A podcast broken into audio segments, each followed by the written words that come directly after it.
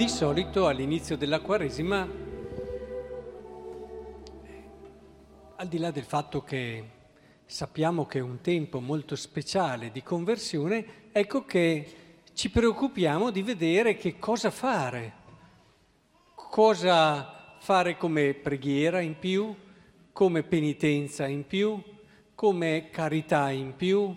Sappiamo che il tempo della Quaresima è un tempo privilegiato, un tempo speciale e il problema è che tante volte ci preoccupiamo di che cosa fare. Beh, io oggi vi dico, vi do un consiglio, non fate niente. Iniziate la Quaresima non preoccupandovi di fare qualcosa. Ma, come ci ha detto il Vangelo di oggi, in questa Quaresima dedicate del tempo, quindi non, non a fare, ma dedicate del tempo al silenzio e alla riflessione su che cosa? Sul perché fate quello che fate. Questo è il programma di Quaresima che vi voglio dare oggi. Non tanto facciamo delle cose in più questa Quaresima che poi alla fine non andiamo mai a toccare le intenzioni che ci guidano in tutto quello che facciamo e quindi non cambiamo nella maniera più assoluta. Quindi Quaresima sciupata. Cercate invece di dedicare del tempo, il silenzio, eh, un po' di silenzio tutti i giorni almeno, a fermarvi a dire oggi ho fatto tante cose perché le ho fatte? Ne so, immagino, partite dalle cose fondamentali. Eh, oggi ho fatto la moglie. Eh, non mi sono dovuta... Ho fatto la moglie. Perché ho fatto la moglie? Che cosa ci sta dietro al fare la moglie? Con che motivazioni profonde io sto vivendo la moglie? Perché sto amando mio marito? Guardate che qui ce ne viene, eh? Ce ne viene, perché lo si può amare per questo, per quell'altro motivo, e, e, poi più si va in profondità, più si scopre il mistero meraviglioso dell'amore tra gli sposi, che è sacramento, è luogo su questa terra e in questa storia di esperienza di Dio e del suo amore.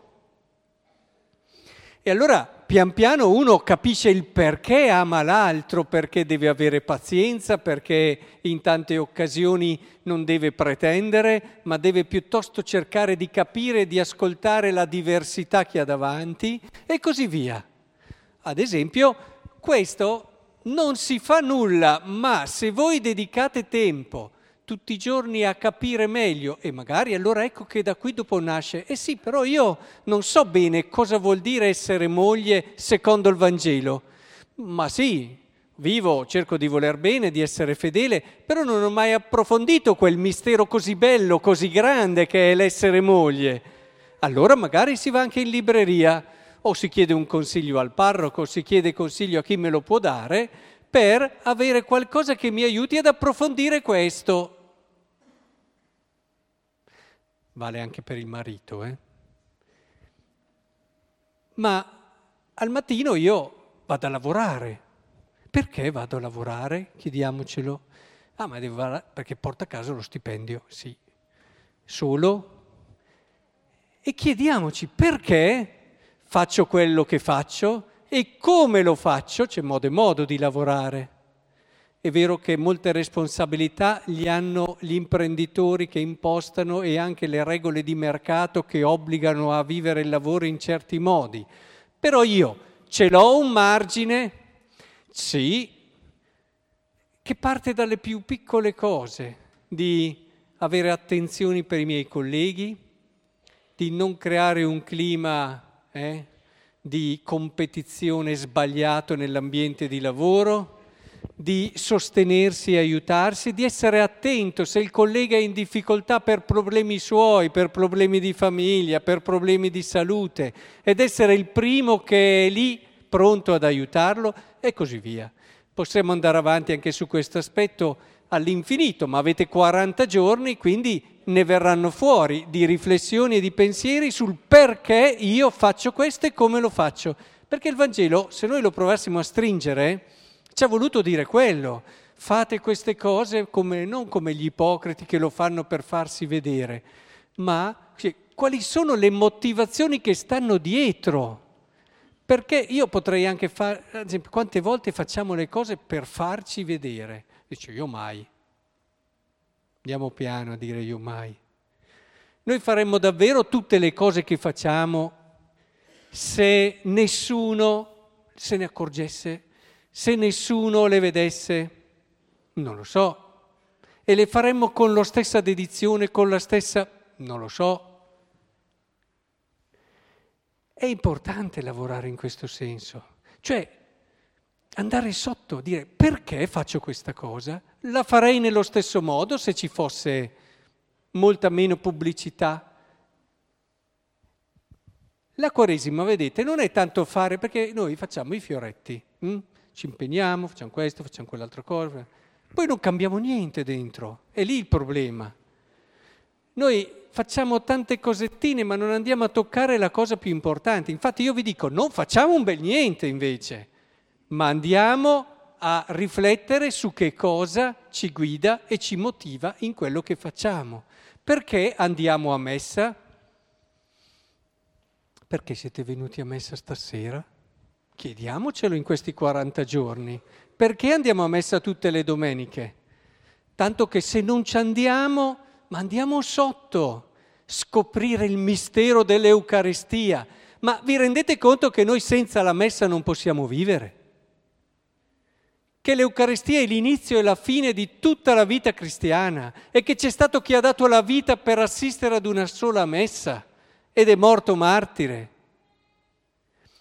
Il mistero della messa è un mistero che vale la pena di approfondire, vale la pena di conoscere. Più conosci la messa, più conosci te stesso, più conosci la grandezza della tua persona. E più non ti spaventa nulla, neanche la sofferenza, neanche le prove più terribili, perché hai un fuoco nel cuore. Vedete, ad esempio, il chiedersi perché io mi confesso così frequentemente? Per chi lo fa o perché mi confesso così poco per chi non lo fa. Anche queste sono cose da chiedersi. Che cos'è la confessione? Ma a catechismo mi avevano insegnato che sì, però quando si insegna a un bambino certe cose gli spieghi, ma dopo, da adulto, cosa stai facendo per capire con la testa di un adulto? Con la testa di un adulto, ci sono delle persone che sono arrivati a, a 12, 13 anni e 14, poi dopo basta, sono fermati lì con la loro conoscenza del mistero di Cristo. Ma ditemi voi se noi ci fermassimo lì in tutte le altre cose. C'è da approfondire tutti i giorni qualcosa di... Perché? Perché la confessione? Ma andiamo dentro a questo mistero se c'è una cosa bella nella vita è sentire Dio che ti rivela le tue possibilità di bellezza. La confessione è questo, perché questa è la conversione.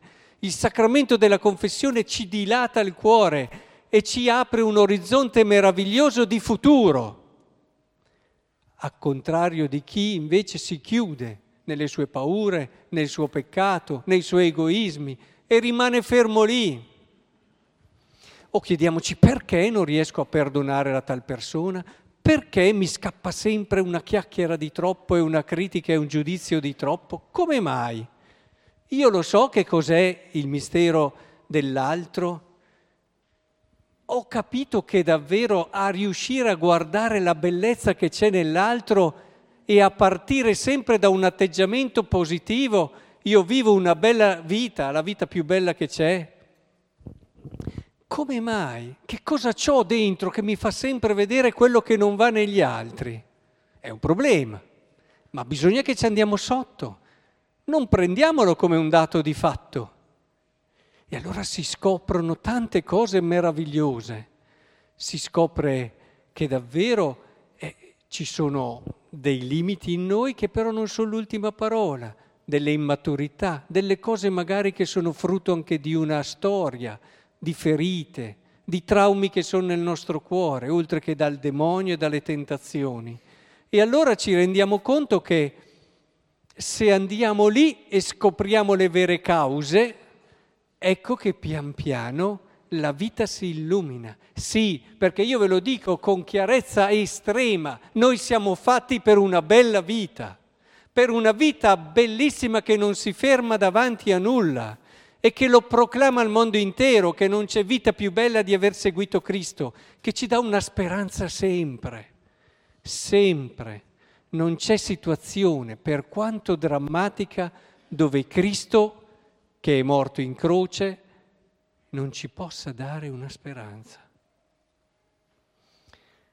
Ecco allora, è proprio lì, sì, lo capiremo molto bene in questo periodo, ci torneremo, perché più che mai oggi, dove siamo bombardati da tanti atti e gesti di cronaca, siamo interpellati su che speranza c'è nel nostro cuore. Chiedetevelo, che speranza c'è nel mio cuore?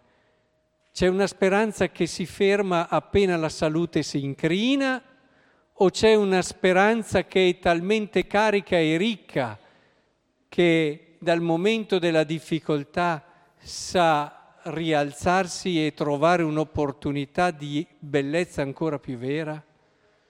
Eh sì, dobbiamo chiedercelo, che speranza c'è nel nostro cuore? Ma io dico che la Quaresima è davvero un tempo meraviglioso, bello, ricco, fantastico. Se lo viviamo bene, ed è una Quaresima diversa da tutte le altre, me lo auguro per voi, sia davvero un arrivare a Pasqua con l'esplosione, poi ci rivediamo eh, a Pasqua, e voglio vedere nei vostri cuori l'esplosione, la gioia di chi ha scoperto mi basta una cosa, mi basta una cosa, ha scoperto un po' meglio perché fa le cose, perché faccio quello che faccio.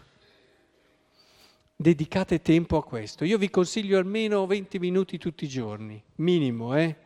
Dedicare tempo a capire perché faccio le cose. E allora, e allora scoprirete anche il perché siete al mondo, pian piano scoprirete verso dove state camminando e allora che dire? La vostra vita diventerà davvero un giubilo di gioia perché sarà ricca di senso.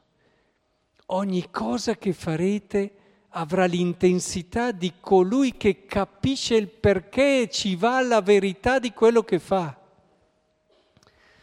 Eliminerete le abitudini fatte solo per abitudine, le tradizioni fatte solo per tradizioni e introdurrete un vivere autentico, profondo e vero.